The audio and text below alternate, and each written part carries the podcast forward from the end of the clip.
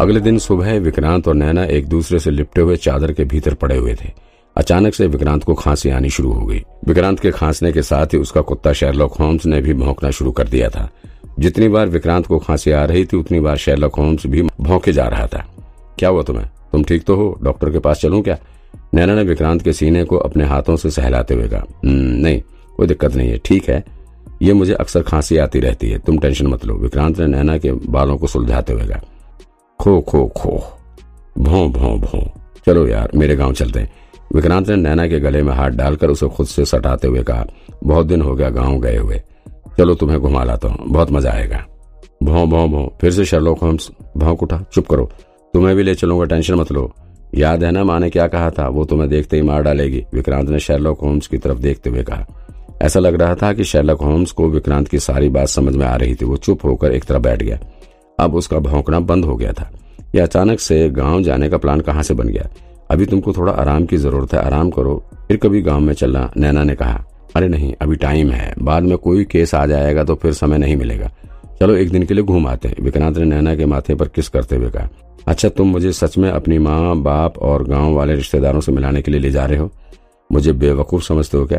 तुमने कल बैंक से पैसे क्यों निकाले थे? बताना जरा। और फिर तुमने मुझसे ज़बरदस्ती लैंड रोवर लाने के लिए क्यों कहा? तुम गाँव जाकर शो ऑफ़ करना चाहते हो ना? दिखाना चाहते हो ना कि तुम कितना अमीर हो? नैना ने विक्रांत की तरफ़ थोड़ी अलग सी नज़रों से देखते हुए कहा, चुप रहो, तुम पागल हो क्या? मैं पैसे का शो ऑफ़ क्यों करूँगा? सच कहूँ तो मैं तुम्हारा शो ऑफ़ करने जा रहा हूँ। वहाँ गाँव के लोगों को मैं दिखाऊँगा कि तुम कितनी खूबसूरत हो और अब मैं तुमसे शादी करने वाला हूँ। वहाँ गाँव में कभी किसी ने इतनी खूबसूरत लड़की नहीं देखी होगी और मेरे चाचा और चचेरे भाई लोग हमेशा मेरा मज़ाक बनाते थे। मेरे गरीबी का मज़ाक बनाते थे। मुझे बेकार समझते थे। अब मैं उन्हें दिखाऊँगा कि कौन बेकार है और कौन गरीब है। ए, तुम भी ना विक्रांत? क्या बच्चों जैसी बातें कर रहे हो? नैना ने हँसते हुए कहा। क्या बच्चों वाली बात? अब फटाफट उठो और तैयार हो जाओ। अब हम गाँव जा रहे हैं। जल्दी करो। विक्रांत ने नैना की तरफ़ देखते हुए जवाब दिया और फिर वो खुद भी बेड से उठकर खड़ा हो गया। विक्रांत लैंड रोवर की ड्राइविंग सीट पर बैठकर उसे स्टार्ट कर चुका था और फिर उसने अपने आँख पर प्राड़ा वाला चश्मा चढ़ा लिया था। जो कि उसे नैना ने गिफ्ट में दिया था। गाड़ी की पिछली सीट पर शेलॉक होम्स बैठा हुआ था और आगे विक्रांत के बगल में नैना भी चश्मा लगाए बैठी हुई थी। शेलॉक होम्स को जब से ये अंदाज़ा हुआ था कि विक्रांत उसे लेकर अपनी माँ के घर जा रहा है, तब से मानो उसका होश उड़वा हुआ था। वो चुपचाप गाड़ी के पीछे वाली सीट पर बैठा हुआ था और सामने सड़क की तरफ़ देख रहा था। विक्रांत ने आज बिल्कुल नई पुलिस यूनिफॉर्म पहनी हुई थी और क्लीन शेव कर रखा था। नैना ने बिल्कुल सिंपल ड्रेस पहनी हुई थी। वो गाँव जा रही थी तो उसने खुद को उसी के हिसाब से तैयार कर रखा था। हालाँकि उसकी सुंदरता में कोई कमी नहीं थी। नैना नेचुरल ब्यूटी थी और काले रंग के चश्मे के साथ उसकी खूबसूरती और उभर कर सामने आ रही थी। विक्रांत का गाँव मुंबई से तकरीबन 150 किलोमीटर की दूरी पर नासिक डिस्ट्रिक्ट में था। विक्रांत का गाँव काफ़ी रूरल एरिया में था। यहाँ रहने वाले ज़्यादातर लोग किसानी और पशुपालन के काम पर ही निर्भर थे। गाँव में अभी भी काफ़ी गरीबी देखने को मिलती थी। यहाँ तक कि गाँव में ना तो ठीक से सड़क की व्यवस्था थी और ना ही लाइट पानी की। अभी भी गाँव के अधिकतर लोग कुएँ से ही पानी निकाल कर पीते थे। गाँव अभी भी उसी हालत में पड़ा हुआ था। जैसे ये तब था जब विक्रांत यहाँ से निकलकर मुंबई के लिए गया हुआ था।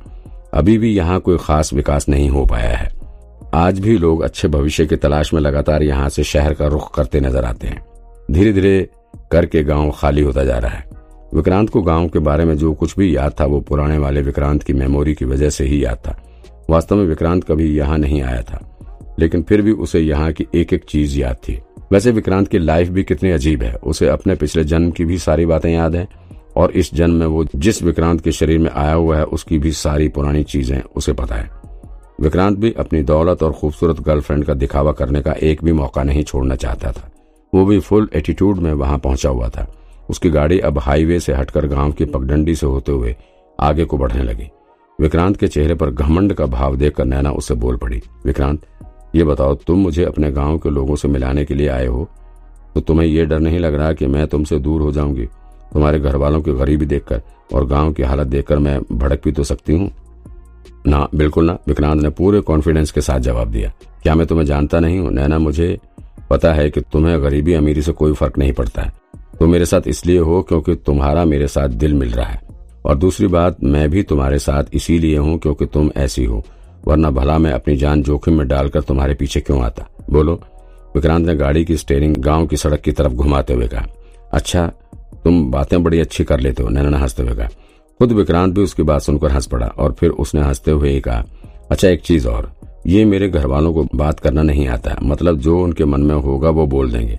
तो उनकी कोई बात ज़्यादा सीरियसली मत लेना। अगर उनकी कोई बात बुरी भी लगती है तो प्लीज़ इग्नोर कर देना। गाँव के लोग हैं यू नो हाँ हाँ हाँ पता है मुझे डोंट वरी नैना ने विक्रांत की तरफ़ देखते हुए कहा, वैसे तुम्हारी भी पोल पट्टी खुलने वाली है आज।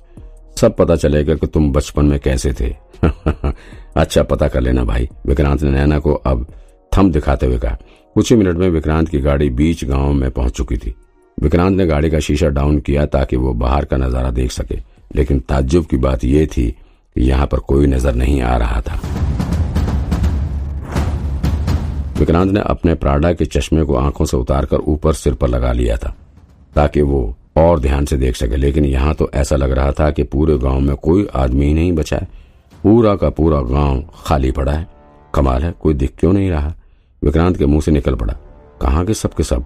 हो सकता है मार्केट गए हो, निर्णय अनुमान लगाया। तो पूरा गाँव एक साथ, ऐसा कैसे हो सकता है? विक्रांत ने चौंकते हुए कहा तो मेला, हो सकता है कि कोई मेला लगा हो आसपास। अरे नहीं, यहाँ कौन सा मेला लगता है? और इस टाइम कौन जाएगा? विक्रांत ने जवाब दिया और फिर गाड़ी की स्टेयरिंग अपने घर की तरफ़ जाने वाले कच्चे रास्ते पर घुमा लिया। रास्ता कच्चा था, सो गाड़ी काफ़ी धूल उड़ाते हुए धीरे धीरे आगे की तरफ़ बढ़ रही थी। रास्ते के दोनों तरफ़ खेत थे और दूर एक बाघ दिखाई पड़ रहा था। विक्रांत ने उस बाघ की तरफ़ इशारा करते हुए नैना से कहा, वो बाघ देख रही हो ना? वो पूरा बाग और उसके आसपास का खेत सब हमारे घर वालों का ही है। बचपन से मैं उस बाग में खेलने के लिए आता हूँ। बहुत दौड़ा हूँ इधर। ये सब बताते हुए विक्रांत के चेहरे पर एक अलग ही खुशी देखने को मिल रही थी। विक्रांत अपने घर के करीब पहुँचा, तभी उसकी नज़र घर से थोड़ी दूरी पर लगी, भीड़ पर पड़ी। वहाँ क्या हो रहा है? इतनी भीड़ क्यों लगी हुई है? हो सकता है कुछ हो रहा हो। कोई फ़ंक्शन वगैरह? नैना ने जवाब दिया। हम्म चलो देखते हैं। इतना कहकर विक्रांत अपने घर के सामने से होता हुआ गाड़ी लेकर उस भीड़ की तरफ़ बढ़ गया। वहाँ करीब जाकर देखने पर पता चला कि वहाँ तकरीबन दस या बारह लोग हाथों में डंडे आदि लेकर खड़े थे। ऐसा लग रहा था कि वहाँ पर कोई लड़ाई हो रही थी। विक्रांत ने गाड़ी उस भीड़ के पास ले जाकर देखा तो वो दंग रह गया। वहाँ पर गाँव के लोग उसके घर वालों को घेर कर खड़े थे। विक्रांत ने देखा कि गाँव वाले काफ़ी चिल्ला रहे थे। कुछ लोगों को तो विक्रांत पहचान भी रहा था। इनमें से और उन सब के सामने विक्रांत के पिता अपना सिर झुकाए खड़े थे। उनके साथ ही विक्रांत की माँ, चाचा और उसकी ताई वगैरह पूरा परिवार वहाँ खड़ा था। मामला को समझ नहीं आ रहा था। विक्रांत मन ही मन सोच में पड़ गया। आखिर क्या बात हो सकती है? फिर उसे याद आया कि आज उसे अदृश्य शक्ति द्वारा कोडवर्ड में स्टेटस और परिवार के बारे में सिग्नल देने वाला कोडवर्ड मिला था। स्टेटस वाला टास्क तो विक्रांत ने लैंड रोवर में बैठकर और प्राडा का चश्मा पहनकर पूरा कर लिया था। लेकिन परिवार वाला टास्क अभी पूरा होना बाकी था। और शायद अब वक्त आ गया था जब वो परिवार वाला टास्क पूरा करेगा।